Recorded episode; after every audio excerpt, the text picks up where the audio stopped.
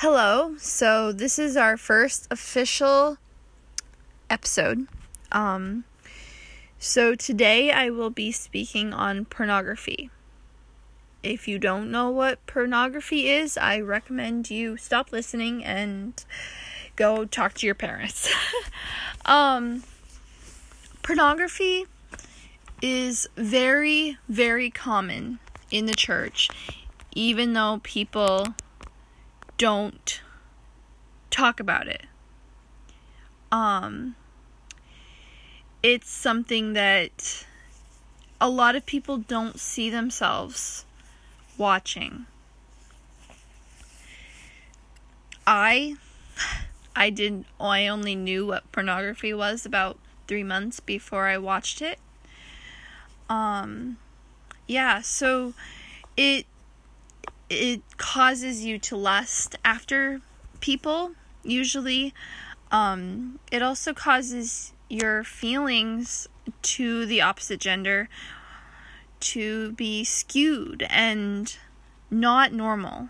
Um, normal per se like you know you you don't see them as a person but as a object an object of enjoyment that you can use. Um, and often, most of the time that people watch pornography, they do not they do not end up like hurting somebody for their enjoyment or anything.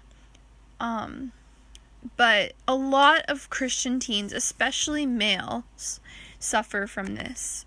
And it isn't talked about enough in our world as a wrong thing. Because we know you know world doesn't always agree with us. So what can we do to stop it being such a problem?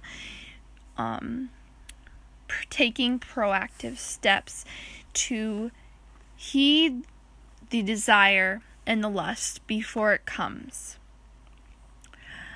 Um, there's apps that you can do that track your sc- what's on your screen. So it would like tell you if t- it would send a message to another person telling you, you know, you telling them that you looked at something inappropriate or watched or viewed pornography um, there's also, you know, parent locks on phones, computers, pa- iPads, um, anything that you, anything electrical really that you can look up on, look up any website, you can look up pornography. Um, a lot of triggers are everywhere. Um, for males, you know, be bra ads, um, pr- undressed women, um, sleazy or lack of clothing. Um, when I I found that the longer you've done it, the less um, triggered you are by talking about it. So I have I am very triggered because I haven't done it very long.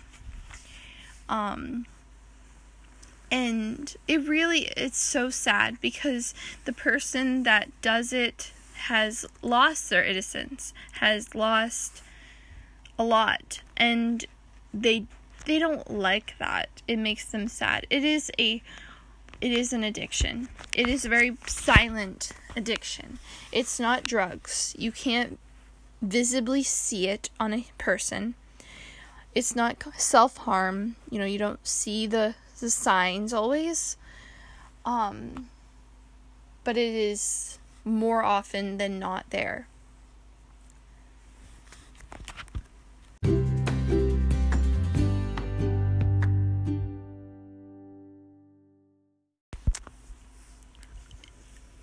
So I'm back.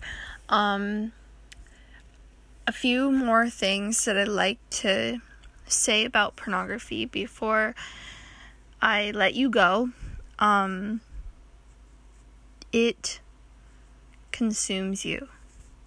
Um, it becomes this silent killer that will take over your mind. That's all you can think about.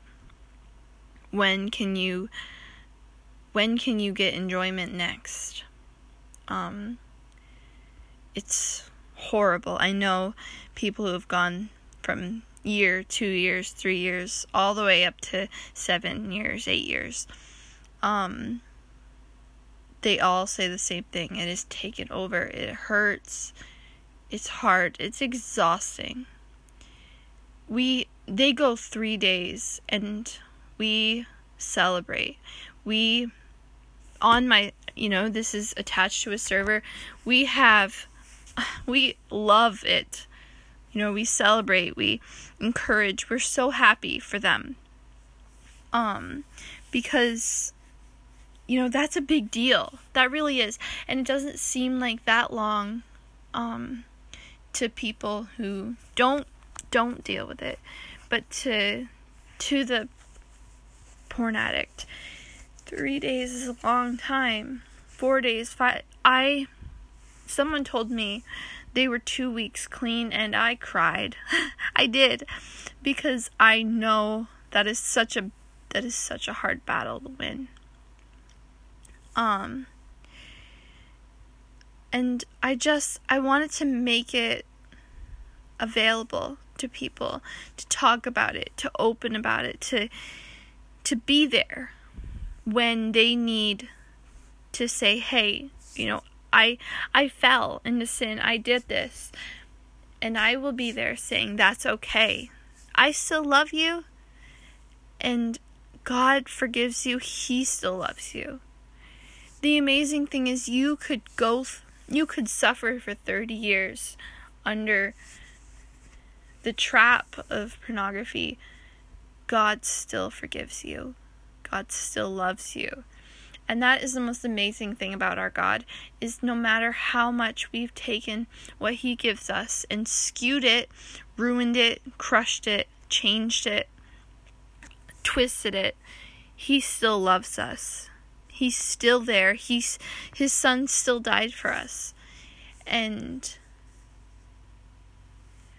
um I just it's amazing. It really is. It is an amazing opportunity for the the person who is trapped to be set free and to follow God and to be who they God created them to be instead of being trapped under the sin of pornography.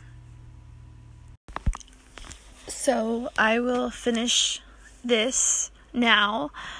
I will be back in a future episode with the biblical side of pornography and what the Bible says about pornography and why it is against the Bible. Um, thank you everyone for listening to this podcast, and I am so excited to be back soon with super fun episodes. Bye.